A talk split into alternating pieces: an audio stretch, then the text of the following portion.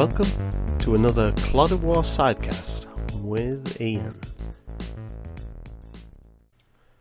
Cosmic Star Heroine.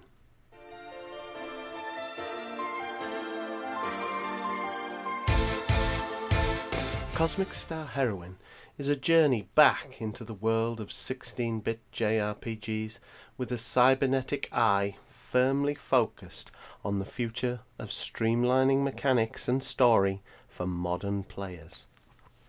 The retro styled, turn based party adventure is deftly crafted to invoke nostalgia whilst providing the warm glow of admiration at just how enjoyable and smooth the gameplay feels.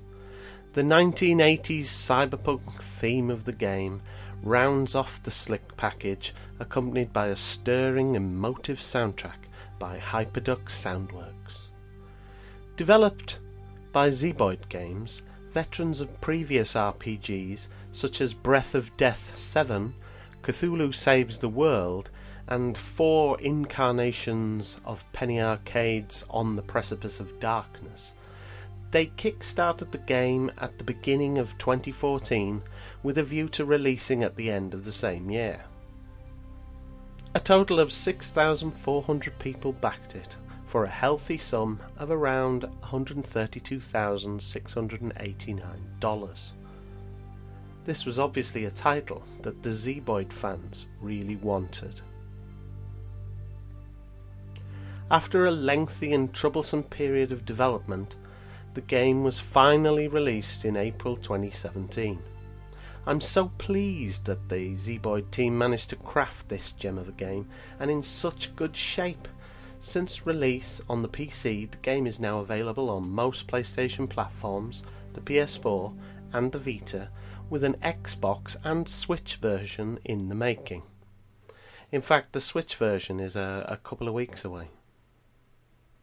The, the epic cyber adventures of Alyssa and her companions deserves as wider audience as possible. Cosmic Star Heroine is a traditional JRPG with all the usual tropes and nonsense removed. It delivers an engagingly clever cyberpunk spy story woven around a roster of endearing personalities and their unique futuristic skills. As the story develops, a cast of 11 characters will come into play, and you'll be able to mix and match their strengths into a cohesive team of four. During combat, the tactical choices available to you are refreshingly numerous. Even at the start of the game, with only a few characters unlocked, you can experiment with their interlocking abilities, items, or programs. Each character can have up to 8 abilities in their skill slots, pulled from their total number of skills acquired through levelling up.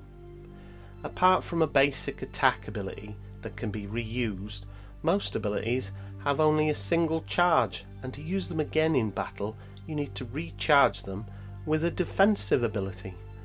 So you have 7 skill slots for customization and a defensive slot for skill recharging. All characters in your party have access to a shared but limited item inventory. You collect items from loot chests during your adventures, and once slotted, they have a single charge during any given battle. They recharge between battles. As part of the equipment system, each character will have a shield, and stored within that are programs. If the character's hackitude stat is high enough to meet the program requirement, then they'll be able to run the single charge program. Programs also recharge between battles. A character can equip different shields to make available a selection of programs. However, they need to be tech savvy enough to be able to execute their code in battle. Accessories are another piece of equipment and are generally slight stat modifiers or boosts to particular skills. Weapons tend to be geared around each character's unique fighting style, so Alyssa, the main character, will use better and better versions of the charged cyber bow fighting stick. Chahn uses her pistols with her gunmancy skill to summon multiple firearms and unleash a deadly hail of cyber bullets. And Dave, the techie guy, he uses a tablet to hack. The weapon, skills, fighting style, and the characterization are so tightly woven that changing weapon types would dilute the special relation you form with the character. One of the more appealing features of the combat is that it simply opens into the area where you engage the enemy. It does away with the tropey jolt to immersion of being whisked into a separate, almost unrecognizable area to deal with the battle. You actually fight at the place where you initiated combat. There are no random battles, you see all enemies in the immediate area, and you can attempt to avoid them or bump into them to engage. Turn based combats kept fresh and pacey by interleaving two boost mechanics over the top of the skills, items, and program system.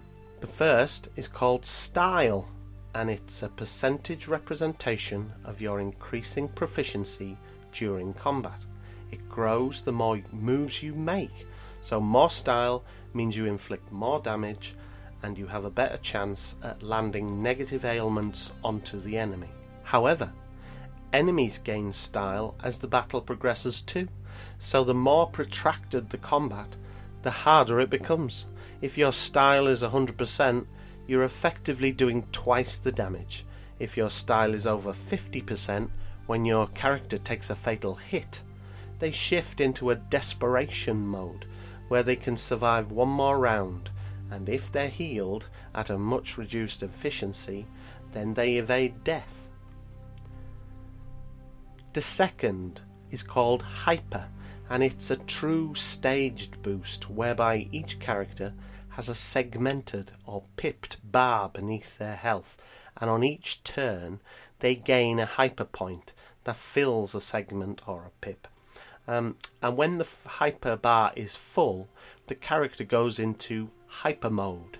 The character UI lights up a glowing yellow where their damage and ailment success doubles. Since you know the turn order and you can see the hyperbar filling, you can plan devastatingly boosted attacks using the hyper mode at the right time on the right skill.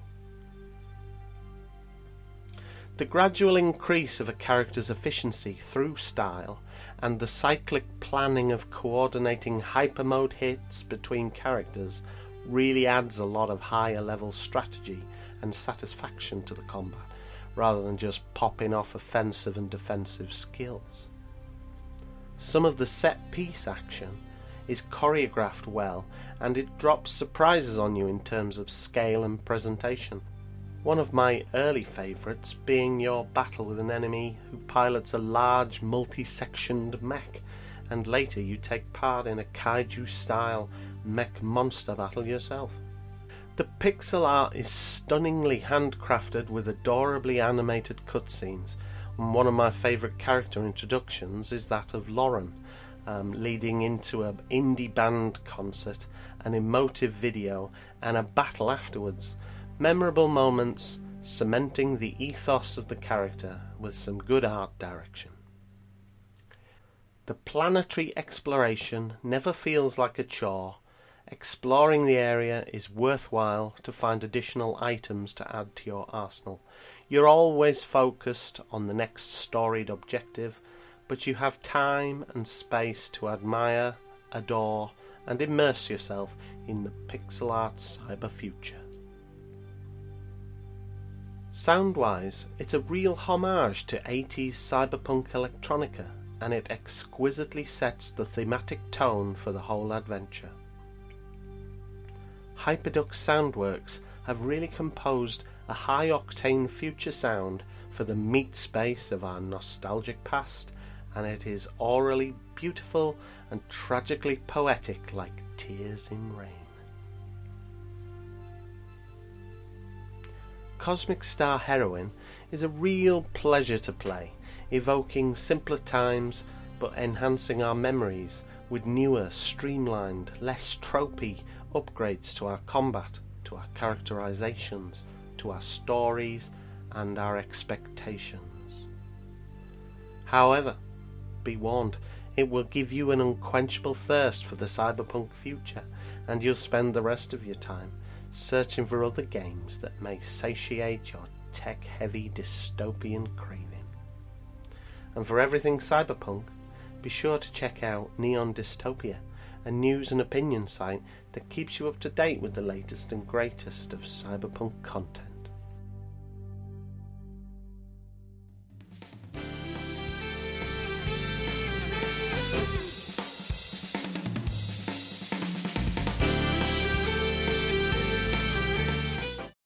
Intros and outros are the glory of Hyperduck Soundworks.